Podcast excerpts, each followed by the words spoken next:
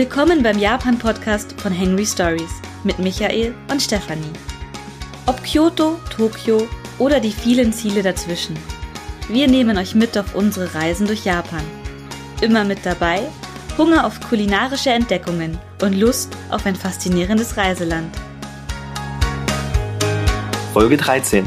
Unser erstes Mal im Love Hotel. Heute sprechen wir über Love Hotels in Japan, die Geschichte dieser Etablissements und unseren ersten Besuch dort. Hallo, hier Stefanie. Und Michael, hallo.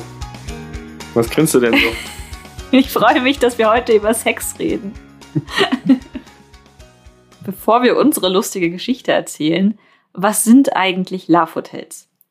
Love Hotels in Japan sind Hotels, in denen man sich trifft, hauptsächlich Pärchen, um ja, um tatsächlich Sex zu haben. Du hast noch andere Namen gefunden bei deiner Recherche? Hab ja, eine, eine ganze Menge Namen.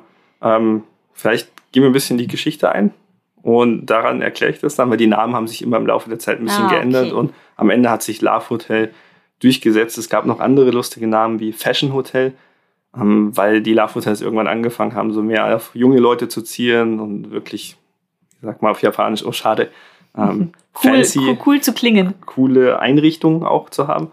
Und also nicht so altbackene Sachen, sondern Karaoke in den Zimmern bereitgestellt. Und deswegen sind zu, zu Fashion-Hotels geworden.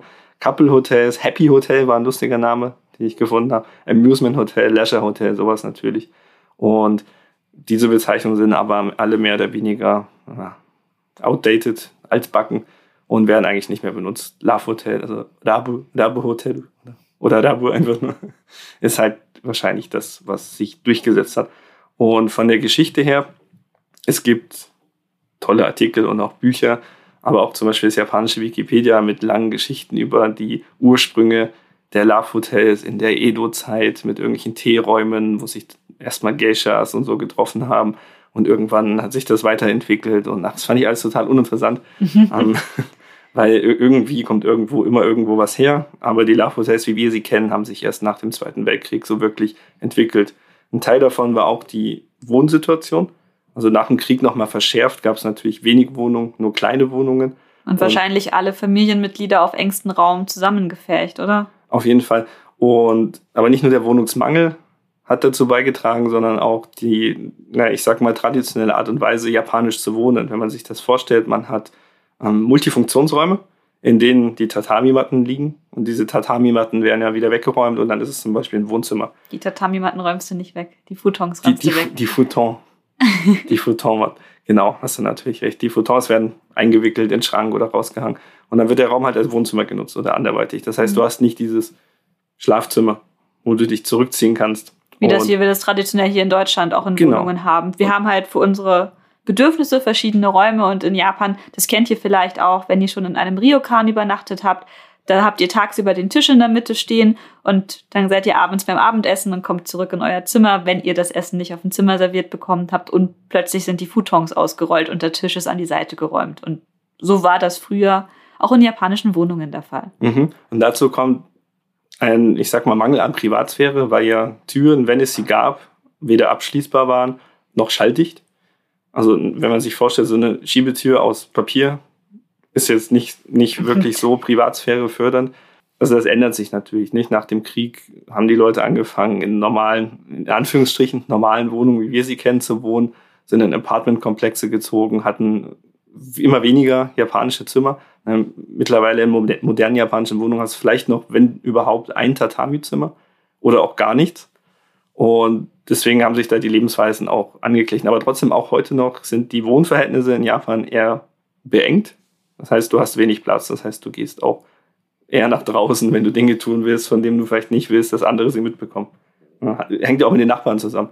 Also die Wohnungen, die wir hatten in Japan, waren unglaublich hellhörig. Das Und ich muss tatsächlich auch sagen, ich habe eigentlich nie die Situation gehabt, dass mich japanische Bekannte und Freunde zu sich nach Hause eingeladen haben.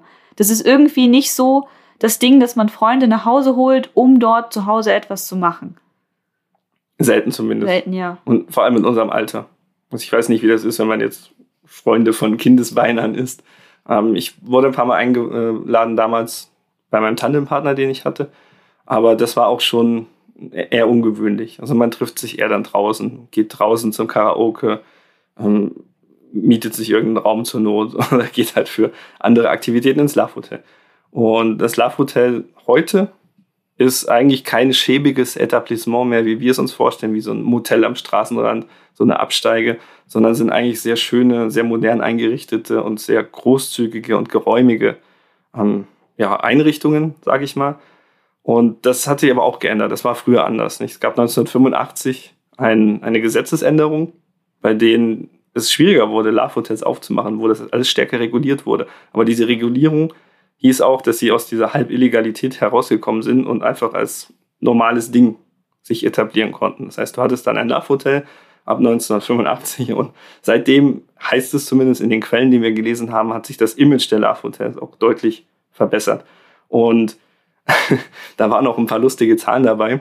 Es gibt da ein schönes Buch, das heißt Law in Everyday Japan und dort werden so ein bisschen Zahlen vorgestellt und laut Berechnung des Autors dort ist es eben so, dass es sein kann, wenn man die Zahlen richtig interpretiert, dass die Hälfte aller sexuellen Aktivitäten in Japan in Love Hotels stattfindet. Und das ist natürlich schon ziemlich krass viel. Und das heißt auch, dass ein wahrscheinlich nicht unsignifikanter Anteil der Bevölkerung dort gezeugt wurde gezeugt und entstanden ist. Wie schon gesagt, die Love Hotels, wie wir sie kennen, kamen nach dem Zweiten Weltkrieg auf. Und 1980 zum Beispiel gab es landesweit etwa zwischen 30.000 und 38.000. Da scheiden sich die Geister ein bisschen, wie die genauen Zahlen sind, weil die natürlich auch lange so halb illegal waren und deswegen auch schwer zu zählen. Und es heißt, dass 1963 so das erste Motel aufgemacht wurde, wo Leute einfach hinfahren konnten mit ihrem Auto, um dort, also eigentlich war es gedacht, dass man halt auf langen Strecken sich dort ausruhen kann, so eine Art mhm. Reststation. Aber der Mann, der das öffnet, hat dann festgestellt, die Leute kommen alle her, um Sex zu haben. Ja. Und so, so die Geschichte. Eine andere Geschichte, wo das erste Love Hotel herkam, ist eine Story aus Osaka, wo es auch, ich glaube, in den 60ern so ein Hotel gab, das hatte wohl ein Schild dran und es hieß Hotel Love. Ah. Und dadurch, dass sich das Schild gedreht hat, wurde es irgendwann zu Love Hotel. Und was jetzt genau davon war, ist, da widersprechen sich die Quellen ein bisschen. Ist aber auch egal. Wichtig ist so 60er Jahre herum. Da ist das Ding so entstanden und ab den 70ern wurde das Wort Love Hotel, wie wir es heute kennen, dann auch benutzt, benutzt ist, in die, in die Sprache ja. reingegangen. Aber auch dieses Autoding, was du gerade angesprochen hast, finde ich auch super interessant, weil die Love-Hotels, an denen man vorbeikommt und die man sieht, die haben erstaunlich häufig Parkplätze. Und zwar nicht wenige Parkplätze. Und wer sich so ein bisschen auskennt mit Autos und Japan, der weiß, dass an den meisten Hotels eben nicht so viele Parkplätze für Autos zur Verfügung sind. Hm. Woran das liegt, da können wir gleich nochmal drüber sprechen, wenn wir uns ähm, überlegen, wie sieht so ein Love-Hotel aus. Würde ich aber vorher noch mal ganz kurz darauf eingehen, wo wir über die Geschichte gerade sprechen von Love Hotels. In der neueren Zeit haben es Love Hotels insgesamt eher schwer. Die Zahl der Hotels nimmt wohl ab und sie kämpfen sehr ums Überleben. Und das hat hauptsächlich auch damit zu tun, dass die Geburtenrate in Japan stark rückläufig ist. Und es heißt zum Beispiel, dass im Vergleich zu den 70ern, also vor 50 Jahren, heute nur die Hälfte der Leute in Japan lebt, die in ihren 20ern ist. Also die sexuell sehr aktive Gruppe. Und das heißt natürlich, dass die, ja, die Kundenbasis auch ganz erheblich schrumpft. Und Wenn ich jetzt ein Love-Hotel wäre, würde ich jetzt meine Strategie ein wenig ändern und andere Kunden ansprechen. Das klingt nicht okay, wenn du sagst, wenn ich jetzt ein Love-Hotel wäre. also wenn ich ein Businessmensch wäre. Ähm, ja, das wird auch gemacht. Wir haben zum Beispiel seit 2017 Nochmal einen Schritt zurück. 2016 gab es von der japanischen Regierung eine Initiative, dass Love-Hotels mehr und mehr sich konvertieren sollen zu richtigen Hotels, also echte Hotels werden sollen. Und das wurde durch verschiedene Initiativen ja, vorangetrieben. Und seit 2017 zum Beispiel gibt es Love Hotel Inserate online bei Rakuten Travel. Das ist eine japanische Hotelbuchungsseite. Und seit 2019 auch auf Line Travel heißt das, glaube ich. Und wir haben das selber auch gemerkt, nicht? Wir sind irgendwann bei auch um den, um den Dreh herum bei Booking gesurft und plötzlich sind überall Love-Hotels, die man eben für die gesamte Nacht buchen kann. Weil, also das Besondere an Love-Hotels ist eigentlich, dass man so Kurzaufenthalte sich buchen kann, wie für zwei bis vier Stunden oder eben eine ganze Nacht ist da eher ungewöhnlich, dass man die ganze Nacht halt fortbleibt. Hm. Also es sind im Wesentlichen Stundenhotels. Und die sind ja auch bei uns in Deutschland eher, eher verrucht. Mhm. Da denkt man eher an Bordelle und so. Und klar, in Japan hat das genauso angefangen. Ähm, aber wie gesagt, es hat sich so nach und nach verändert, so dass halt ins Love Hotel gehen auch ein, so ein normales, so ein Dating-Abend sein kann. Sagen, was machen wir heute Abend? Ah, gehen wir Karaoke im Love Hotel. und whatever, was auch immer. was auch immer dann kommt. Ähm, weil man kann dort ganz viele verschiedene Dinge tun. Man muss nicht unbedingt Sex haben, aber darüber reden wir später noch, wenn wir uns mal anschauen, wie unser Love Hotel aussieht. Ähm, es gibt natürlich immer noch so ein bisschen die, das Gerede davon, ähm, organisierte Kriminalität, Kriminalität ist damit involviert, ähm, Love Hotels, Yakuza etc. Aber das spielt eine sehr, sehr geringe Rolle. Ähm, man sieht aber an den Love Hotels auch einige gesellschaftliche Probleme. In den 90ern wurde zum Beispiel sehr stark ähm, etwas diskutiert, das nennt sich äh, Enjo Kosai. das, das heißt die, was? Das schaut die Stefan nämlich mit großen Augen an. Ähm, das klingt irgendwie ganz witzig und hahaha, aber es ist eigentlich äh, Schulmädchenprostitution.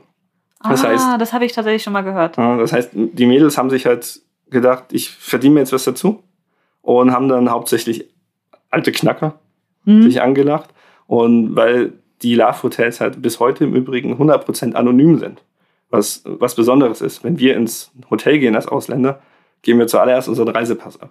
Das würde ich normalerweise eigentlich nie machen. Ja. Ich würde nie im Ausland irgendwem meinen Reisepass in die Hand geben. Aber in Japan, sobald man ins Hotel eincheckt, muss man quasi nachweisen, dass man Tourist ist und die Japaner kopieren euren Pass. Hm.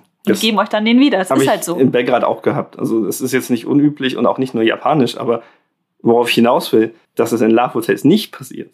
Und zwar auch bei Ausländern mhm. nicht. Das ist schon was Besonderes. Und diese Anonymität führt, also kann dazu führen, dass wenn du eine Sexualstraftat hast, dass das es niemanden zum Verfolgen gibt. Du weißt nicht, wer das ist. Du weißt nicht, äh, angenommen, es kommt zu einer Vergewaltigung, du kennst den Täter nicht. In einem normalen Hotel hättest du zumindest vielleicht seinen Namen aufgeschrieben, wenn er richtige Angaben gemacht hat weiß gar nicht, ich glaube, Japaner müssen sowieso keinen Ausweis zeigen, mhm. aber zumindest beim Buchen oder so Name angeben, ich weiß es nicht. Und bei Ausländern ist es eben so, Pass ist Pflicht, außer im Love wir haben nichts angegeben, als wir dort waren. Und das heißt, auch heute gibt es immer noch diese Probleme und das heißt auch, wenn du jetzt so ein alter Knacker bist, der ein minderjähriges Mädchen, was auch immer, da tun Geld möchte, mit, dann bist du im Love gut beraten, denn es ist anonym. Du gehst da rein, man sieht sich nicht. Ähm, diese Probleme wurden diskutiert, wurden auch angegangen. Also es wird mehr darauf geachtet. Man scheint sich überlegt zu haben, wie man dagegen vorgehen kann. Arg viele Details habe ich dazu nicht gefunden. Muss man eigentlich volljährig sein, um ins Love Hotel zu gehen? Boah, gute Frage, ich weiß es nicht. Also offensichtlich geht es ja auch, wenn man nicht volljährig ist. Aber puh, stand irgendwo ab 18? Ich glaube schon. Da war doch hier diese komische Männchen mit der Hand. Achtung, Stopp oder so. Ich weiß es nicht. Das war halt alles ziemlich spannend. Aber ich möchte jetzt tatsächlich darüber reden, wie wir das so ein bisschen erlebt haben. Jetzt willst du über unser erstes Mal reden? Ja, unser allererstes Mal. Na dann, auf geht's. Juhu. Man muss vielleicht dazu sagen, ähm, wir waren tatsächlich zum ersten Mal in einem Love Hotel damals. Wir reden hier von damals, von 2018, mhm. als ich in Chiba gewohnt habe. Und wie, wie es überhaupt dazu gekommen ist, ist ja schon eine, eine komische Geschichte an sich. Ja, das war ein Tag, der sehr frustrierend begonnen hat. Wir wollten eigentlich ganz woanders hin, aber sind im Love Hotel gelandet. Das ist eigentlich mhm. schon äh, ein sehr guter Einstieg. Ich habe damals in Chiba gewohnt und wir wollten eigentlich einen gemütlichen Tagesausflug machen nach Mito. Mhm. In Mito, da gibt es einen wunderschönen, ähm, ein, einer der drei schönsten japanischen Gärten und einen ähm, Park, der Seaside Park, wo wir eigentlich unbedingt hin wollten. Mhm. Ähm, und eigentlich ist auch relativ gut, weil da, wo ich gewohnt habe, in der Nähe von, von, von Urayasu, wo das Disneyland ist, da fährst du halt nach, ich glaube, Funabashi, steigst mhm. um, zack, bist du in Mito. Also du bist eigentlich ziemlich schnell da. Ich glaube, wir sind bis nach Funabashi gekommen ja, und, und, dann, dann haben wir es verkackt. Zug, sind in den falschen Zug eingestiegen und sind in die falsche Richtung gefahren. Und es war alles so eng getimt. Wir wollten unbedingt diesen einen Expresszug bekommen. Und dann waren wir an der Messe in Chiba, Makuhari-Messe, glaube ich. Oh ja. Und haben rumgegammelt. Ja, da gab's nichts. Und Micha, also ich glaube ich glaub gar nicht, also der Micha war super pissig. Weil, wenn der Micha einen Fehler macht in Japan, weil er einen Schild falsch gelesen hat, wie es irgendwie offensichtlich bei uns jetzt in dem Moment passiert ist, einfach angepisst. Ja, zu Recht. Und dann sind wir halt spazieren gegangen. Und haben uns überlegt, was haben wir noch nicht gemacht? Was können wir jetzt machen? Es hatte sich nicht mehr gelohnt, jetzt zurückzufahren, den nächsten Zug zu nehmen. Hatten wir keine Lust mehr drauf. Und dann weiß nicht warum, aber haben wir gedacht, Love Hotel. Haben wir noch nicht ausprobiert. Ja, da oben gab es irgendwie auch einen Ikea. Ich habe so gescherzt, lass uns doch zum Ikea gehen. Micha hat gesagt, um Gottes Willen, nein. Bloß nicht Ikea. Ja, und dann sind wir an so einer ganz krass viel befahrenen Straße und es war ein super heißer Sommertag. Wir sind schon völlig verschwitzt gewesen, langgelaufen und dann war da dieses Love Hotel. Es war so ein, so ein hm. schwarzer, verwinkelter Bau. Ich, wie hieß das? Weißt du das Chips. Noch? Chips. Chips. Aber wir haben es ja nicht zufällig gefunden, sondern wir sind ja rumgelaufen an dieser Straße und dann habe ich auf Google geschaut, welches Love Hotel in der Nähe ist und was die beste Bewertung hat. Und dann haben wir gedacht, hm, weiß nicht, vier Sterne oder so. Komm, nehmen wir. Was schon, was soll passieren. und dann haben wir das einfach mal ausprobiert, weil wir super Lust drauf hatten. Ähm, das klingt irgendwie komisch. Das klingt ähm, genau richtig für diesen Zweck. Um, um diese Erfahrung, unser erstes Mal im Love Hotel zu erleben. Ähm, auf jeden Fall. es stand halt einfach schon so lange auf meiner, meiner To-Do-Liste von Dingen, die ich in Japan machen möchte. Auf dieser steht übrigens auch immer noch in einem Kapselhotel, Kapselhotel ja. übernachten, weil das haben wir auch immer noch nicht gemacht. Ja, warum auch? Wir hatten ja immer eine Unterkunft. Ja, wir hatten immer eine Unterkunft und was halt auch so ein Thema ist bei den Kapselhotels, man kann halt als Pärchen nicht in, in einer Kapsel übernachten und mhm. man muss sich halt meistens trennen, weil die äh, Stockwerke nach Mann und Frau getrennt sind und ja. Ja, aber zurück zum Love Hotel. Also wir liefen dann dahin. Das war in der Nähe vom Lalaport, glaube ich. Mhm. Das war da, wo das Cosplay-Fotostudio ist. Genau, das Hakko, Hakko Stadium. Und dann kommen wir so an und es, sieht schon total fancy aus, wie so, ein, wie so ein modernes Kunstprojekt oder so. Wichtig ist, bei vielen Love-Hotels äh, wird Anonymität total groß geschrieben. Und diese Anonymität, die zieht sich komplett durch. Vom Eingang über den Parkplatz bis zu den Zimmern. Ähm, wenn ihr vor dem Hotel steht, dann habt ihr meistens eine relativ hohe Mauer drumherum. Und dieser Eingang ist halt so, so schachtelförmig gemacht, nicht, dass ihr so ein, so, ein, so ein Tor habt und vor dem Tor steht noch mal eine Mauer, damit man auch nicht reinschauen kann. Dann haben wir erstmal gecheckt, was kostet das? Nicht? Da gibt's ja vor, draußen stehen immer diese Schilder. Und es gibt im Großen und Ganzen zwei Optionen. Einmal QK, steht da immer Rest dran, aus irgendwelchen Gründen. Mhm. Also übernachten. Und, und nee, nee QK ist Pause. Pause. Und Tomado oder Shukuhaku und das ist Übernachten. Und die Preise sind sehr unterschiedlich. es kommt halt auf die Ausstattung ja. an der Hotels. Es gibt natürlich ganz einfache Love-Hotels, wo du halt einfach nur ein Bett und einen Kühlschrank und eine Dusche hast. Und dann gibt es natürlich auch noch welche, die halt megamäßig mit einem Jacuzzi aufwarten. Mhm. Und dann gibt es halt auch noch ganz spezielle Love-Hotels, die halt für spezielle Fetische sind. Also, also Themenparks, ne? Schulbus ja, und was weiß ich, was wir alles Ja, es gibt in Osaka Love, ein Love-Hotel, das du mittlerweile auch für Cosplay-Shootings mieten kannst. Oh. Da ist äh, so, so ein U-Bahn-Waggon nachgebaut. Also falls ihr mal Sex im U-Bahn-Waggon haben möchtet, ähm, in Osaka ist das möglich. Und halt alle so, so komische Dinge, auch so Arztpraxen sind nachgebaut und hm. ja. Und vom Preismodell habt ihr die Wahl äh, zwischen verschiedenen, ein bisschen wie bei Karaoke. Ihr könnt wählen zwischen Short Stay, glaube ich. Und da habe ich gelesen, ist wohl unterschiedlich. In, in Osaka, in Kansai ist, ist man mit anderthalb Stunden schon fertig. Ach, das ist aber uh, stressig. Und, äh, in Tokio und anderen Orten Japans fängt es so ab zwei bis drei Stunden mhm. an. Bei uns waren Short Stay zwei Stunden. Ich glaube, zwei Stunden ja. hatten wir. Dann gibt es äh, Free Time. Freetime sind immer so die Rand, die Randstunden. So, weiß nicht, ab vormittags bis zum frühen Abend oder wochentags. Und da hast du meistens keine oder eine sehr großzügige Zeitbeschränkung. Und es ist wie beim Karaoke. Freetime heißt dort auch, du kannst im Prinzip die ganze Nacht dann drinnen bleiben und den ganzen Vormittag für einen fixen Preis. Und dann gibt's halt das klassische Übernachtungsmodell, wo du halt für eine Nacht zahlst, am nächsten Morgen wieder raus musst. Ja, man kommt dann so rein in dieses Love Hotel und meistens sind die Eingänge, die Eingangswege so aufgebaut wie so eine japanische Burg, so verwinkelt mit mhm. Kurven und Mauern und Wänden, dass man ja nicht andere Personen sieht. Ja, vor allem auch, dass man nicht die trifft, die rausgehen, während man ja. reingeht. Das ist immer genau. irgendwie getrennt. Ein- und Ausgang komplett getrennt. Also man läuft sich nicht entgegen. Und sehr spannend. Und das zieht sich auch auf dem Parkplatz weiter durch. Der Parkplatz war auch komplett ja, abgetrennt. Man konnte da auch nicht wirklich raus oder reinschauen. Was ich auch gelesen habe, das konnten wir natürlich nicht testen, weil wir haben kein Auto. Man kann sich sogar so, so Schilder dann holen, um sein Nummernschild abzudecken. Wie cool ist das denn? Und lauter, lauter so komische Sachen. Das ist doch auch eigentlich total das Affären- und Betrügen-Ding. Also, wenn ja, man so, so ja. Spielchen machen kannst, wie dein Nummernschild abdecken. Ja, vielleicht, aber vielleicht wirst du auch nicht, dass dein Chef dich, ich weiß auch nicht. Das, also, was total spannend ist, auch gesellschaftlich, ist, dass in Japan so insgesamt so ultra prüde ist aber trotzdem dich Sex an jeder Ecke anspringt.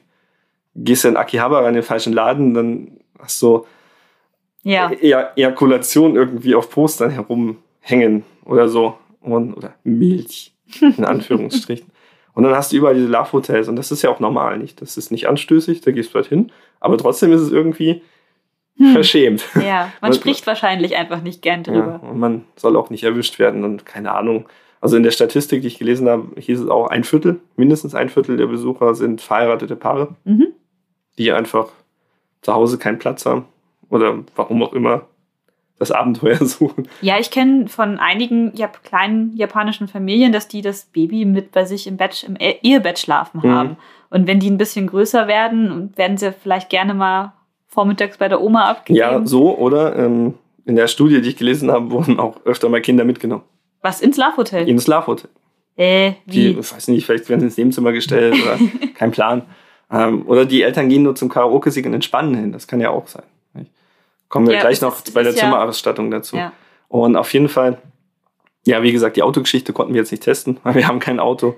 Aber diese Anonymität, die wirklich ist das A und O. Und das geht dann auch weiter, wenn ihr reinkommt.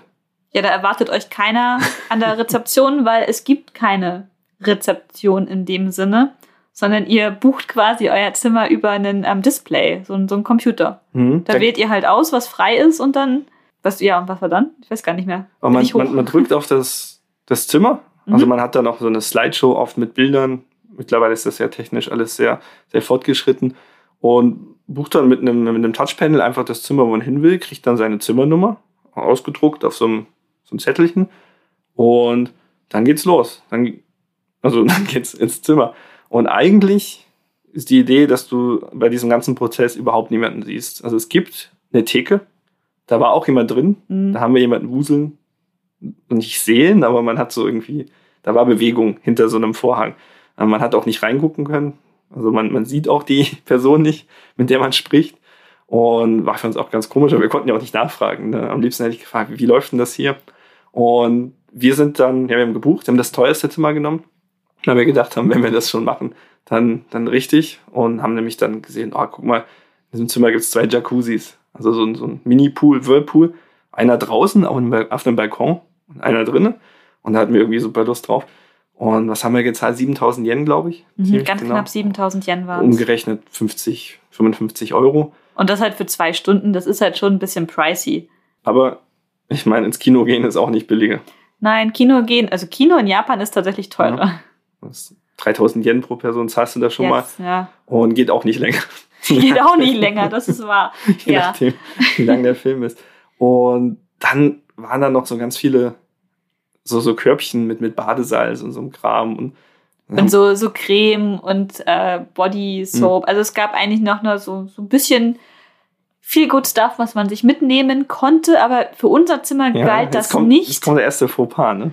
Ja, weil ich habe mir dann so ein Körbchen mit diesem ganzen Stuff genommen, weil ich dachte, okay, cool, läuft. Ich nehme, was ich kriegen kann. Ja, genau, ich nehme, was ich kriegen kann. Ja, und dann äh, den ersten Fehler begangen. Ja, und dann bewegte sie sich hinter dem Vorhang. weil, ähm, nee, für unser gebuchtes Zimmer war das nicht okay. Weil da gab es halt eine ganze Menge schon auf dem Zimmer selbst. Mhm. Deswegen muss, muss man tatsächlich kein Körbchen mitnehmen. Ja, wussten wir aber nicht. Und dann kam aus diesem Kabuff, dieser hinter der Theke, so eine so eine ältere Dame raus. So eine Omi, oder? Ja, eine, richtig so eine, so eine Omi. Ich kam raus und no, no, no.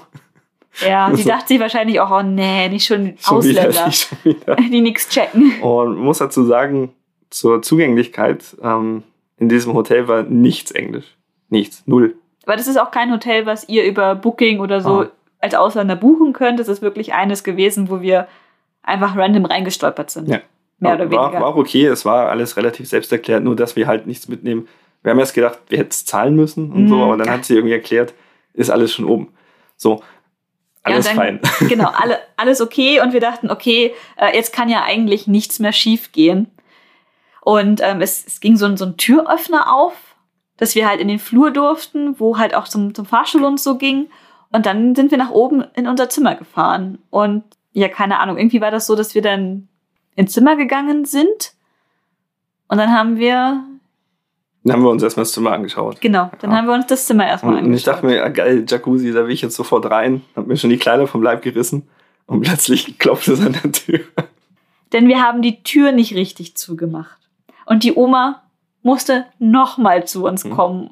Also die haben scheinbar, also dadurch, dass die Zahlung auch vollautomatisch geht und die quasi merken, wenn du die Tür auf und zu machst. Also wenn du gehst, hat die Umi irgendwie gemerkt, unsere die Tür hat einen Türsensor. Nicht, genau, unsere Tür ist nicht zu. So, dann fix so ein Handtuch rumgewickelt. Ja, wir, wir waren schon am Ausziehen. Also wir waren wirklich schon am Ausziehen. Also eigentlich noch peinlicher geht es gar nicht. Und dann, ja, hat sie uns gezeigt, wie wir die Tür zumachen. Weil ja. das, die ist irgendwie nicht richtig ins Schloss gefallen und dann hat die wahrscheinlich Dauer gebrummt oder so. Kam sie nochmal hinterher. Ja, war witzig. Und ja, es war vor allem peinlich. Damals war es peinlich, jetzt ist es witzig. Auf jeden Fall war dann die Tür zu und dann haben wir uns erstmal im Jacuzzi vergnügt. War super cool. Also wir hatten einen, der war draußen am Balkon mit Badesalz, glaube ich. Genau, der hatte so, so verschiedene Badesalzsorten, wo man sich was aussuchen konnte. Ja, schleimblau gefärbt. ja, also es war eigentlich, dadurch, dass es wirklich so ein mega heißer Sommertag war, das war nämlich Ende Juli, glaube ich, mhm. und es war so heiß. Und nachdem wir ja vorher da so rumgelaufen sind und wir echt nur am Schwitzen waren, dachten wir, okay, geil, erstmal, erstmal chillen. Und dann haben wir uns erstmal das Zimmer in Ruhe angeschaut und das war schon mächtig beeindruckend. Also wir hatten so eine relativ große, ähm, erstmal so eine Spiegelwand, wo halt auch so Waschbecken und so davor waren, wo auch Föhn, Lockenstab, Seife und einfach alles da war, Toilette. Dann das große Badezimmer, wo man sich halt duschen und auch in eine Badewanne, was auch mit so Sprudeldüsen ja, das und war Licht. Schon, das war schon immer Whirlpool. Der ja, das, hatte, das war eigentlich ein Whirlpool. Der hatte auch LED-Lichter, dann konnte man Regenbogenfarben anmachen. Und er hatte einen Fernseher im Bad. Ja, stimmt. Das war mega cool. Und, und, und das, diese schäbige, schäbige, schäbige Ablage. Das war, das war keine Ablage für Dinge, sondern eine Ablage für Menschen, die gerne ja, nass Sex haben. Also da war wirklich neben der Badewanne noch so eine, so eine, so eine Gummimatratze quasi. Das sah aus wie ein riesen Wickeltisch. Ja, ja, genau, genau. Also ich glaube, das ist wirklich wie so eine Wickeltisch, lagerabwaschbar für alle Körperflüssigkeiten, die man verlieren kann oder auch nicht, ähm, wo du dich halt drauf vergnügen kannst. Also tut dann wahrscheinlich auch nicht ganz so sehr weh an den Knien. Man muss dazu sagen, das ganze Ding war sehr, sehr sauber. Ja, ja, das, so, das sowieso. Also blitzblank. Also da ist absolut nichts mhm. auszusetzen gewesen. Das war wirklich sehr gut geputzt. Und das Zimmer, was wir hatten, war wie gesagt das teuerste. Mit den zwei Jacuzzis, einer auf dem Balkon und deswegen hat es auch eine super Ausstattung gehabt. Was wir nicht hatten, war Karaoke.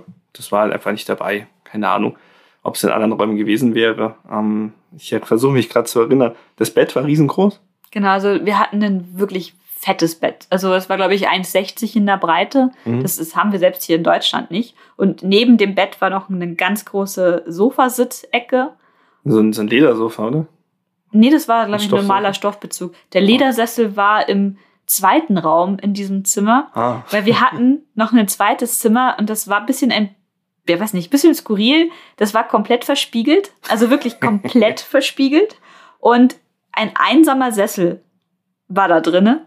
Und das war so ein, so ein richtig krasser Chill-Out-Sessel mit so Massage und wo du die Füße hochklappen kannst und ja, ja. abstrus, ne? Und ansonsten einen großen Fernseher hatten wir, ähm, inklusive Pornokanälen, wo wir unbedingt mal durchschalten mussten. Das war so lustig, weil halt alles verpixelt ist. Ja, die, die alle Penisse waren verpixelt. Irgendwie, keine Ahnung. Wollten wir nicht weiter drüber nachdenken. Haben ähm, wir wieder ausgemacht. Was spannend ist, sind die, na, wie sagt man, Goods oder Tools, die zur Verfügung gestellt werden. Also unten an der, am Empfang zum Beispiel gab es ein Fetischregal mit äh, Maid-Kostüm so, ja, genau. Du kannst dir Cosplay-Kostüme mitnehmen, mhm. wahrscheinlich irgendwie billig vom Bodyline eingekauft, die ihr auch beim Donkey oder so kriegt. Fragen wir nicht. Fragen wir nicht, wo sie herkommen, wo sie hingehen. Ich denke, die werden auch sicherlich alle ordentlich gereinigt. Ja, keine es sah Ahnung. alles super sauber aus. Also da habe ich mir auch gar keine Sorgen gemacht. Ähm, auf unseren Bildern habe ich jetzt noch gesehen, ein einsames Kondom lag herum. Also mhm. das, auf, auf dem Nachttisch. Auf, also das sagt schon, also das heißt nicht umsonst Love Hotel. Nicht? Du gehst da rein, da liegen Kondome herum. Das ist, muss man mit rechnen ich glaube, ich habe mir auch mehr Spaß damit gemacht, die ganzen ähm, Schubladen und so durchzusuchen. da waren noch mehr Kondome drinne und es gab auch einen so einen Massagestab und auch noch ah. Und so, so, so Abdeckungen, also so ja, die du Plastik über die du drüber ziehst. Abdeckungen für den Massagestab. genau. Massage. Und ich muss bei ihrem Massagestab gerade an Yakuza 7 denken, weil das eine Waffe ist, die man am Anfang bekommt. Weißt, wo sie her ist? ist riesengroß. Ich glaube, äh, Yakuza ist ein sehr guter Spieletipp, den wir so nebenbei mal reinwerfen können, weil wer gerade nicht nach Japan reisen kann, der hat sehr garantiert sehr viel Spaß durch die Straßen von Yokohama. Tokio, Yokohama und wo sind sie noch? In Osaka. Osaka. Und man kann einen Oder Onomichi. das ist ein anderer Teil. Und man kann einen, einen Host Club besitzen und quasi Love Hotel nachspielen. Ich weiß auch nicht. Naja, auf jeden Fall war das eine super spannende Geschichte, sich das mal anzuschauen. Und auch immer mit dem Gedanke im Hinterkopf, das ist was relativ Normales. Mhm. Also es ist jetzt nicht ein Bordell oder so, wo ich reingehe, wenn ich verzweifelt bin, sondern das ist ein ganz normales Etablissement, ein Service, der angeboten wird, der auch genutzt wird, und zwar von, von ganz normalen Menschen, von Ehepaaren, von Singles, von Pärchen, von frisch Verliebten, von weiß ich nicht. Und es ist wirklich angenehm. Und dadurch, dass wir jetzt auch wissen, wie das in drinnen aussieht, kann man auch tatsächlich das empfehlen für Auslandsreisende, meiner Meinung nach. Man muss dazu sagen, ich hatte vorhin, glaube ich, mal erwähnt, dass die ganze Branche eher auf dem absteigenden Ast war. Und die versuchen jetzt natürlich alles, dass sie neue Kunden gewinnen können. Und jetzt mit Corona ist sowieso, möchte gar nicht wissen, wie das da ausschaut oder wie viele davon überleben werden. Aber sie versuchen jetzt ganz extrem auch auf Booking.com zum Beispiel mhm. ausländische Reisende anzuwerben, die das einfach als normales Hotel nutzen. Und kann mir vorstellen, dass dann die ganzen sexuellen Komponenten vielleicht auch vorher weggeräumt werden. Ich weiß nicht, steht im Adult Only, ne? Auf Booking. Genau, steht immer Adult Only dabei. Und ich denke nicht, dass sie die ganzen sexy hm. Sachen wegräumen, hm. weil das ist ja, wenn ich das jetzt bewusst buche und da steht schon Adult Only, dann will hm. ich das eigentlich auch haben. Es ist ja sicherlich logisch, dass du dann nicht als äh, Familienurlaub sich dir so ein Hotel aussuchst. Ja, und es ist aber auch so, dass sie teilweise auch jetzt versuchen, ähm, Joshikais zum Beispiel, also Frauentreffen. Mhm. Ähm, wie, wie heißt das? Gibt es das auf Deutsch? Mädelsabend? Keine ja, Ahnung. ich glaube Mädelsabend oder nee. Frauenabend, genau. Frauenrunde. Genau. Das, auch sowas wird gefördert und tatsächlich auch für ältere Leute so, so Treffen. Einfach, dass sie so eine Art ähm, Meet Meeting Space. Ein, einfach nur ein Space, weil es ist, glaube ich, nicht ganz so einfach, einfach Räumlichkeiten zu mieten in Japan. Und da sind natürlich so große Zimmer, wie es die in Love Hotels einfach gibt. Und jetzt mal grob gesagt, die 7000 Euro, die wir jetzt bezahlt haben, durch zehn Leute geteilt, Yen. äh, 7000 Yen, Entschuldigung, wie, wie, das mir immer passiert. Hm. Ähm, also jedenfalls ist es wahrscheinlich einfach hm. eine sehr günstige Möglichkeit, um für viele Leute einen Space zu kriegen, wenn man nicht alle in eine eigene Wohnung kriegt, weil ich kenne das auch hier aus München, wenn wir. Ja, aber da gibt es halt ein Problem. Ähm, Welches? Es gibt in den meisten von diesen Hotels äh, Maximalanzahl von Leuten. Äh, und das wird auch ziemlich e nicht, also ja, eh, doch eklig, wenn du dir überlegst, ähm, auf was die auch abzielen. Weil zum Beispiel es sehr oft auch verboten ist, dass zwei Männer reingehen, weil Homosexualität, das möchte man ja nicht. Aber zwei Frauen dürfen. Und zwei rein? Frauen, das ist wie im, im wie, wie heißen diese Foto, Puricola-Automaten? Das ist eine ähnliche Regelung. Und äh. es dürfen nicht zu viele Leute in diese Räume rein. Mhm. Meistens sind es zwei. Und bei drei zumindest so die Lektüre, ähm, wird, schon, wird schon geguckt, was passiert da, was ist da los. Also die wollen auch keine, keine Orgien oder so da drin haben. Aber ab drei ist doch noch keine Orgie. Ja, aber ne, du hast vorhin davon geredet, viele Leute auf einem Raum unterzubringen. Das ist, ist nicht so einfach. Aber wie gesagt, die versuchen ja ihr Geschäftsmodell zu ändern. Mhm. Und ich habe mir zum Beispiel aufgeschrieben, Hitori Lab Hotel wird immer attraktiver. Hitori heißt alleine. Ähm, zum Beispiel für, für Schichtarbeiter oder so. Ne? Dass die einfach eine Pause machen, dass die alleine dort reingehen, äh, einfach chillen. Und das hängt auch damit zusammen, dass normale Hotels, Business-Hotels, den Love-Hotels immer mehr Konkurrenz machen. Weil, ähm, du hast es bestimmt selber schon mal gemerkt, die Zielgruppen, Zielgruppe ansprechen. Die, die, sprechen immer mehr auch so, so, so Couples zum Beispiel an. Ähm, Pärchen. Dann gibt es eine Pärchenreise mit großem Krabbenmenü und im Ryokan, was im Ryokan passiert, bleibt mhm. im Ryokan, keine Ahnung. Ähm, ist eine ähnliche Zielgruppe. Und Business Hotels springen halt auch auf, auf diesen, diesen Zweig. Und andersrum versuchen die Love Hotels auch diese Business Hotel Leute bei sich reinzukriegen. Und es wurde auch, wie gesagt, darüber geschrieben, über, über Rentnergruppen, die einfach mhm. Karaoke singen wollen oder ne, so, so ein Ort so. Da kann ich mir schon vorstellen, dass diese Beschränkungen der Personenzahl aufgehoben wird. Muss man vorher checken. Ähm, die werden schon wissen, was sie tun. Mhm. Und ich denke mal, wenn ein Love Hotel so eine Wandlung durchmacht, dann wissen das auch alle Beteiligten. Das passiert ja nicht geheim. Ja. Da werden ja Werbekampagnen oder so gefahren. Sollten. Nehme ich mal an. Was ich noch bemerkenswert fand in, in unserem Love Hotel, es gab unterm Fernseher so, so einen Schrank. Das sah auch nicht aus wie so ein Kühlschrank, den macht man auf. Und es ist das wie das kenne ich aus so ganz billigen Hotels. Da sind halt Getränke drinne, die kannst du dir aber nicht einfach so rausnehmen aus der Minibar, sondern da sind dann so ähm, quasi jede Flasche in so einem Fach drinne, wo du für bezahlen musst. In diesem Schrank war aber halt nicht nur Getränke pro Fach drinne, sondern tatsächlich unterschiedliche Dinge, so Sexspielzeug war da mhm. hinterlegt. Also was man halt. Was man halt so braucht. Wo man halt gerade Bock drauf ja. hat, genau. Und ja, nicht nur, nicht nur sowas, ähm, es gibt auch einen guten Roomservice. Ähm, viele Love-Hotels haben ausgezeichnetes Essen. Und das ist, funktioniert auch so ein bisschen wie so eine Karaoke-Box. Man ruft an, nee, diesmal nicht, man geht in den Fernseher und kann dann übers Fernseher, über so ein Touchscreen oder über die Fernbedienung, glaube ich, Fernbedienung war das. kann man dann Essen bestellen. Das wird dann anonym geliefert, dann kommt es rein, entweder durch eine Klappe oder sie klopfen an und geben es fix rein. Das ist auch möglich. Das heißt, man kann da auch wirklich ausspannen, längere Zeit verbringen, auch mit Freunden, äh, wenn es erlaubt ist. Mhm. Und einfach, ja, auch essen. Oder trinken. Oder Alkohol, wenn du halt Bock hast zu essen. Nach, nach, nach der Schicht. Nach, de, nach, dem Sex wollte ich sagen. Also. Das kann ja auch mitunter anstrengend werden. Ich war geistig noch bei den Schichtarbeitern, die alleine kommen. Der hm. sollte auch was essen nach der hm. harten Schicht, das ist wahr. Aber auf jeden Fall, also ich fand's cool. Mir hat's gefallen. Ich würde es wieder machen. Ja, und dann haben wir bezahlt. Das, das hat funktioniert, da musste die Omi nicht kommen. ja, zumindest etwas konnten wir. Und bezahlen war dann tatsächlich gar nicht mehr so das große Problem. Das war aber auch ein, ein Automat, wo man halt. Wie haben wir? Wir haben mit Kreditkarte gezahlt, oder? Ich erinnere mich nicht mehr. Ich glaube, Bar. Bar. Mit Kreditkarte. Das war für einen Automaten, wo man ultra viel anklicken konnte. Auch so, nur so halb modern. Also mit, mit so Knöpfen und, und LCD-Display und nicht, nicht Touchscreen oder mhm. so. Ähm, und der war irgendwie auch verbunden mit dem Türschloss und war ziemlich, Gen ziemlich ja. abstrus. Ist man nicht erst rausgekommen, nachdem man bezahlt hat? Irgendwie sowas, ja. Ist das feuerschutzrechtlich okay? Ach, ich glaube, es gab Notfallknöpfe. Okay. Das ist alles, alles in Ordnung. Und der war aber japanisch, also nur japanisch. Und man musste irgendwie mehrere Dinge anklicken. Wie, wie zahle ich Bargeld, nicht Bargeld und so. Und das war nicht ganz einfach. Ging aber. Also wir haben es geschafft am Ende. Wenn man jemanden wie Micha dabei hat, der Japanisch kann, geht das dann schon. Macht die Sache auf jeden Fall ein bisschen einfacher, ja. Ja, und dann sind, haben wir das Love Hotel wieder verlassen und wir haben keine Menschenseele getroffen. Nee, stimmt. Und wir waren sehr entspannt, frisch, frisch ge, frisch gebadet. Frisch geduscht, frisch gewaschene Haare, frisch hm. geföhnte Haare. Weil wie gesagt, es ist wirklich alles da. Du kannst dich neu die Haare frisieren, du kannst dich neu schminken, alles vorhanden. Kletteisen, Föhn, Lockenstab. Ich war, also ich hatte noch nie so eine krass gute Ausstattung an Hübschmachgeräten in einem Hotel wie in diesem Love Hotel. Also ich, ich stand da und war, wo musste, ich habe wirklich alles angefasst. Wahrscheinlich mussten sie alles ähm, danach reinigen, weil ich es angetatscht und die Plastikhüllen abgezogen habe. Aber ich wollte es einfach alles anfassen. Das war eigentlich auch schon unsere Love Hotel Erfahrung. Mhm.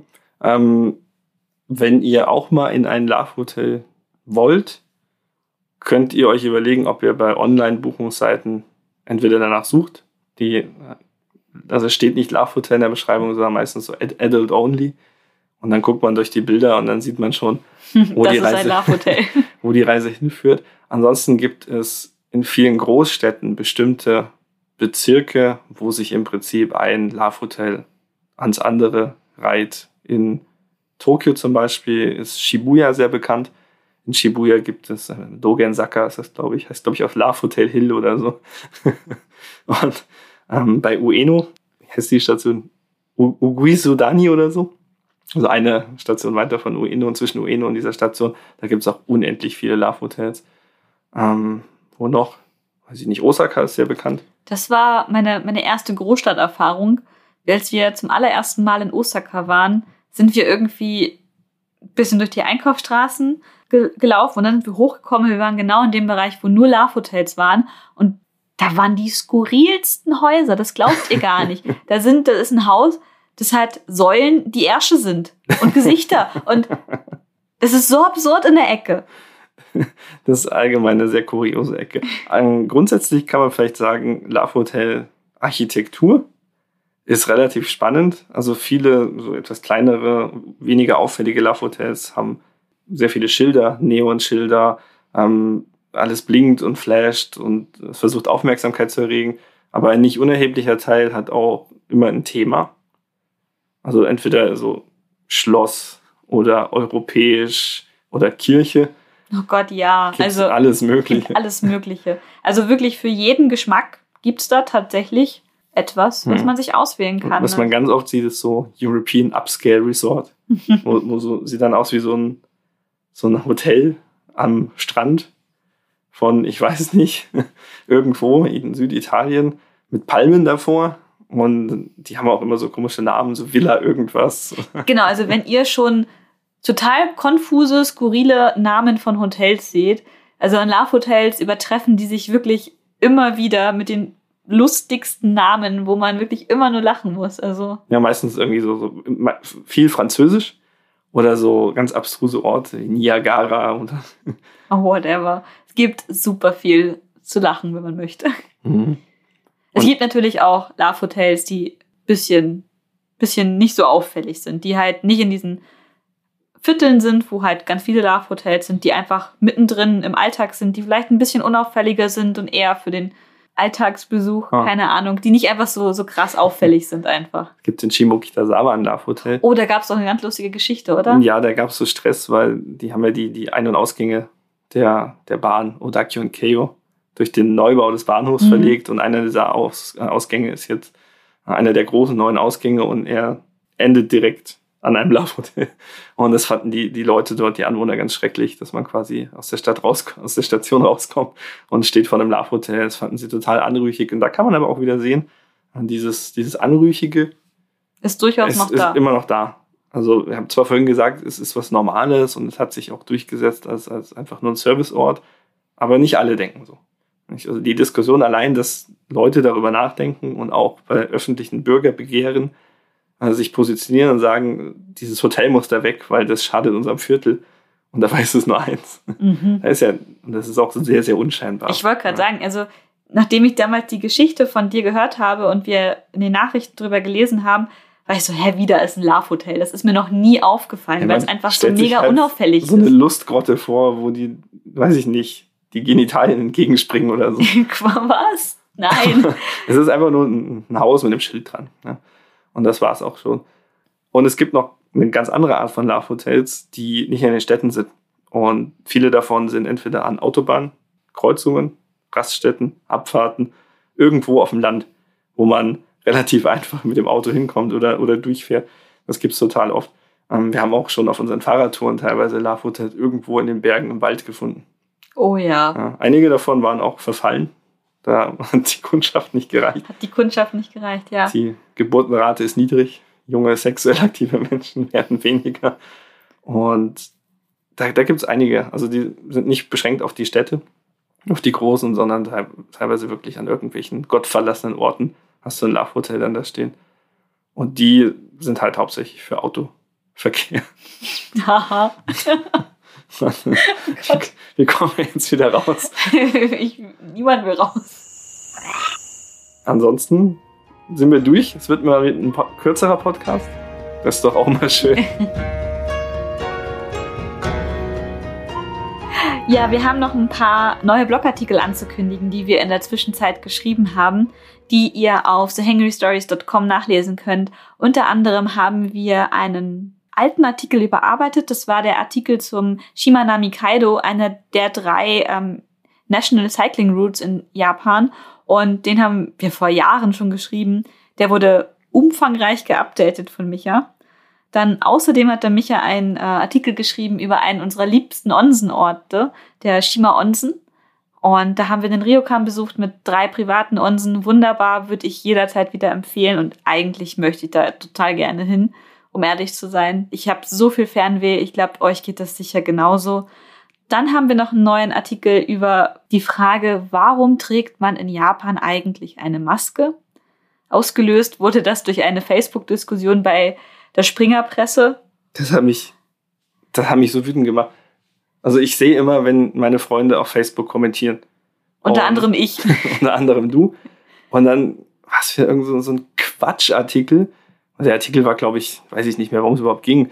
Äh, irgendwas mit Corona wahrscheinlich. Ja, es, es, war ein Artikel über Corona mit dem Hinweis, hm, vielleicht bleibt uns die Maske auch nach der Corona-Zeit noch erhalten, weil Leute merken, hey, es verhindert doch die Übertragung von Krankheiten, hm. wie zum Beispiel auch die Grippe. Und dann kamen irgendwelche Leute aus ihren Löchern gekrochen und die, die kommen immer und die sagen, ja, in, in Japan trägt man Maske ja nicht wegen Corona, sondern wegen der Luftverschmutzung. Und das ist halt, ist halt Quatsch. Das ist absolut Quatsch. Wir haben extra nochmal gegraben, tief gegraben in Studien und wissenschaftlichen Daten bei Luftmessungsstationen und anderen Publikationen. Die ja alle da sind, die alle existieren zum Nachlesen. Und jedenfalls dieser Wutartikel aus diesen, also es ist aus dieser Wut, ist tatsächlich ein sehr schöner Artikel rausgekommen, den ich euch sehr ans Herzen legen möchte, weil er einfach gut ist. Und also wirklich, Micha wütend ähm, macht gute Artikel. Dann kommt ein etwas einfacheres Thema. Wir haben uns mal dem Thema Ramune angenommen. Ramune ist ein japanisches quasi Kultgetränk in so einer Kugelventil, Kugelverschlussflasche. Gott, was für ein schwieriges Wort. Und dazu haben wir auch unser allererstes richtiges YouTube-Video aufgenommen, weil wir der Frage nachgegangen sind, wie öffnet man eigentlich eine Ramune-Flasche? Hm, die Antwort ist nicht so wie Stefanie. Das wäre die richtige Antwort. Also ich mache immer eine Sauerei, egal ich, ich, ich glaube, das Geheimnis ist, also ihr könnt euch das Video mal anschauen. Wir haben auch ihren, ihren Fehlschlag schön in Slow Motion. Ja, wunderbar. Ich glaube, der Fehler, den du machst, ist, dass du, wenn du runtergedrückt hast, drauf bleibst. Du musst aber weg, damit das entweichen kann. Aber dann läuft ja erst recht über. Ich halte fest, damit es nicht rausläuft. Nein, was du machst, ist, du hältst fest und dadurch kommt nur immer so ein bisschen raus, der Druck vergrößert dich und alles explodiert. Wenn du sofort loslässt, dann macht es mal Blob und ich weiß es nicht. Wir probieren es aus. Wir, wir brauchen mehr Ramune. Wir da noch eine Studie zu und ähm, oh, ein schönes Video, hat Spaß gemacht. Hat Spaß gemacht. Ähm, vielleicht machen wir demnächst hin und wieder mal so ein bisschen Videoproduktionen, einfach nur um uns so ein bisschen auszuprobieren. Und dann haben wir noch einen Artikel geschrieben, hat auch schon wieder Micha gemacht. Ich habe ich irgendwas gemacht in den letzten Wochen? Ich glaube Nein. nicht. Nein. Nein. Äh, ich habe einfach nur Möbel bestellt und Geld ausgegeben. und du hast die aufgebaut. Ähm, nee, der Micha hat noch einen Artikel geschrieben, weil wir haben jetzt ja zehn Jahre Fukushima und jetzt kommst du auch schon. Ja, genau. Zehn Jahre Fukushima ist eigentlich schon das Problem einer ganzen Geschichte. Also es war diesmal kein Wutartikel. Wir haben zwar angefangen mit Dreifachkatastrophen, wir haben zehn Jahre Dreifachkatastrophen. Mhm. Wir haben vor allem mal ein Erdbeben, dann haben wir einen riesengroßen Tsunami, der viel Leid angerichtet hat. Und dann haben wir eine Atomkatastrophe, die international sehr viel Aufmerksamkeit bekommen hat. Aber mich, also tatsächlich, doch, ich glaube, es war ein Wutartikel. ich habe bei einem deutschen Nachrichtenmagazin gelesen, dass die Überreste einer Frau oder Mann, ich weiß nicht mehr genau, ähm, am Strand irgendwo gefunden wurden. Am Strand von Fukushima, glaube ich sogar, mhm. irgendwo in der Präfektur. Und der Artikel hieß irgendwie zehn Jahre nach Fukushima, ähm, Person wird gefunden. Und ich dachte mir, was, was bedeutet eigentlich zehn Jahre nach Fukushima? Denn die Frau ist ja mutmaßlich aufgrund des Tsunamis verstorben und nicht wegen Fukushima. Und natürlich ist es zehn Jahre nach Fukushima, aber wäre inhaltlich nicht viel ansprechender. Zehn Jahre nach dem Tsunami mhm. oder dem Erdbeben, der den Tsunami ausgelöst hat. Also diese Verknüpfung von Fukushima mit allem, was dort passiert ist, geht mir wirklich gegen den Strich, weil es entwertet die verlorenen Leben, die nicht aufgrund von der Atomkatastrophe verloren sind, meiner Meinung nach. Das ist ein schwieriges Thema, weil die Atomkatastrophe noch immer bis heute nicht begreifbar ist, meiner Meinung nach. Da gehen immer noch Dinge vor sich, die wir nicht verstehen oder die noch nicht unter Kontrolle sind. Kürzlich gab es wieder Nachrichten, Wasser ablassen oder auch bei dem Erdbeben jetzt mhm. passiert wieder irgendwas oder nicht, war völlig unklar. Und ich, also ich finde, man muss das schon trennen. Alles für sich ist extrem krass, extrem schlimm. Jede, jeder Teil dieser Dreifachkatastrophe. Aber man sollte es nicht vermixen. Ja, und vor allem in deutschen Medien überwiegt halt einfach die Atomkatastrophe.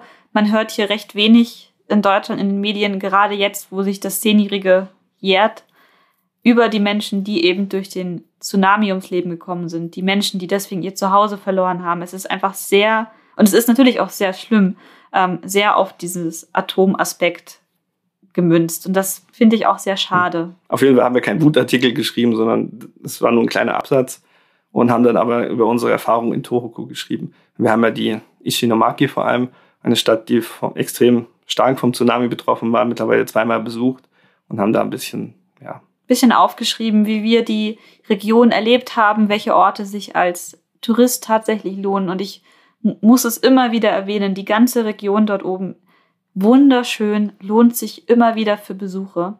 Lest ihn bitte durch. Also ich kann es wirklich euch ans Herzen legen, dass ihr euch den durchlest und dass ihr vielleicht die Gegend Fukushima, Region Tohoku, vielleicht auf euren nächsten Reiseplan setzt. Sie hat Reiseplan gesagt. Ja. ja. Da war ich nicht gleich wieder. Ja. Aber um vielleicht zu was Positiven überzuleiten, wir haben Unterstützer und Unterstützerinnen und die haben uns möglich gemacht, dass wir von dem Erlös auf Patreon ein neues Mikrofon gekauft haben. Dieses Mikrofon hört ihr jetzt schon die ganze Zeit. Und es ist das erste Mal, dass wir es eingesetzt haben. Zumindest für eine Podcast-Aufnahme. genau. Und wir sind gespannt, ähm, wie qualitativ, ob das einen Unterschied macht. Ähm, es ist für uns zum Aufnehmen auf jeden Fall sehr viel einfacher, mhm. wenn wir nur mit einem Mikrofon arbeiten müssen. Und ja, wir hoffen natürlich, dass es auch Soundqualität für euch bringt und bedanken uns ganz recht herzlich. Ähm, wir werden damit noch ein bisschen rumspielen. Vielleicht klingt es heute noch nicht so optimal. Dann werden wir es ein bisschen ja, anpassen. Das kriegen wir schon hin. Auf jeden Fall danken wir unseren Patrons. Und uh. jetzt kommt mein Spruch.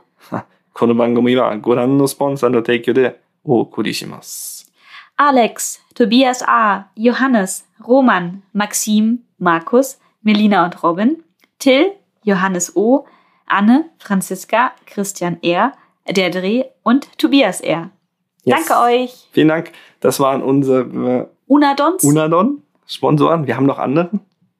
Und da haben wir in den letzten Wochen sogar neue Unterstützer gewonnen. Und da möchten wir uns noch super bedanken für alle, die auch als Takoyaki-Esser und was hatten wir noch? Katsudon mhm. und auf Patreon unterstützen. Also alles zählt, der Wahnsinn. Vielen, vielen Dank. Wir sind jetzt bei 19 Patrons insgesamt. Das ist mehr, als wir jemals gedacht haben an Menschen, die hier überhaupt irgendwie Geld droppen. Ähm, wow. Vielen Dank, dass ihr unsere Arbeit unterstützt. Das ist ja sehr, sehr angenehm. Mhm. Das, also es freut uns einfach total. Es hilft. Es deckt jetzt die Kosten und wir können neue Anschaffungen wie mal ein Mikro machen. Das ist total cool. Hätten wir nicht erwartet, dass wir so weit kommen. Mhm. Aber yeah. Alle anderen können uns auch gerne unterstützen, indem sie unsere Postings auf Social Media anschauen, liken, folgen und ähm, worüber wir uns auch sehr freuen, weil das in den letzten Jahren immer sehr, sehr weniger geworden ist, aber in den letzten Wochen wieder ein bisschen Auffahrt gewonnen hat. Kommentare bei uns auf dem Blog.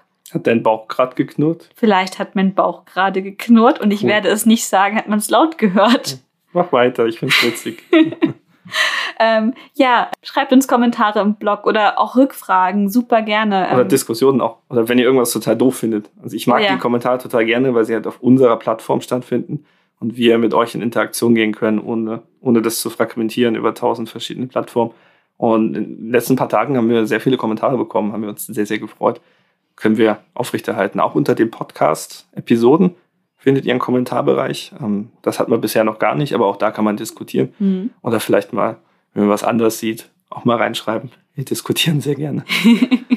Muss ja nicht immer auf Facebook Kommentarspalten sein. Jedenfalls, wir haben auch ein paar ähm, nicht ganz so gute, eher schlechte Handyfotos aus unserem Love Hotel Besuch gemacht. Ja, wir haben uns nicht getraut, die, oder ich war irgendwie zu berührt, peinlich um mit, dem, mit der großen Kamera Fotos zu machen. Mhm. Jedenfalls hat mein altes Handy hat nicht so gute Fotos gemacht. Aber die Fotos, die wir haben, die haben wir zusammengestellt für euch auf dem Blog thehangrystories.com unter der Episode 13. 13. Boah, 13 Episoden schon. Mhm. Der Wahnsinn. Ähm, könnt ihr euch die anschauen und hinterlasst doch gerne mal einen Kommentar. Wart ihr vielleicht schon im Love Hotel? Wie habt ihr das empfunden? Und äh, habt ihr auch peinliche Geschichten, so wie wir, dass ihr die Tür nicht richtig zugemacht habt? Eigentlich, äh, ich schäme mich eigentlich, dass wir die Tür nicht richtig zugemacht haben. Ach, es war doch lustig. Ja. Ansonsten als Abschluss vielleicht noch. Wir haben noch immer ein paar Kalender. Die müssen raus. Die sind auch reduziert, kosten noch 5 Euro. Und noch drei. Drei Tassen haben noch wir noch. Drei Tassen. Und wir machen neue Tassen, wenn die verkauft sind, weil wir kein Lager haben und sowieso schon zu viel Gelump hier rumsteht. Die ganzen Verpackungen und so. Und deswegen, wenn ihr Bock habt auf neue Tassen, kauft die alten. Die alten Tassen sind übrigens wunderbar passend für die aktuelle Jahreszeit, denn die haben Kirschblüten, Kirschblüten in Tokio und ach Gott, ich vermisse Tokio. Ich vermisse Japan. Ja, wir haben jetzt unsere Radreise, die wir für den Herbst geplant haben, geistig zumindest auch schon auf nächstes Jahr verlegt. Mhm. Wir glauben nicht, dass wir dieses Jahr reisen werden. Oder vielleicht über einen Jahreswechsel. Mal schauen. Da aber dann ohne Fahrrad. Ja. Soweit es soweit ist, sprechen wir drüber hier. Auf jeden Fall. Ich glaube, ihr seid auch alle genauso gespannt wie wir, dass wir endlich wieder rübergehen können nach Japan und dass Corona und die Impfstrategie endlich, endlich ähm, anschlägt. Muss. Muss. Wird. Es muss einfach. Und damit das Wort zum heute Sonntag. Wir hören uns im nächsten Podcast. Bis dann. Tschüss. Tschüss.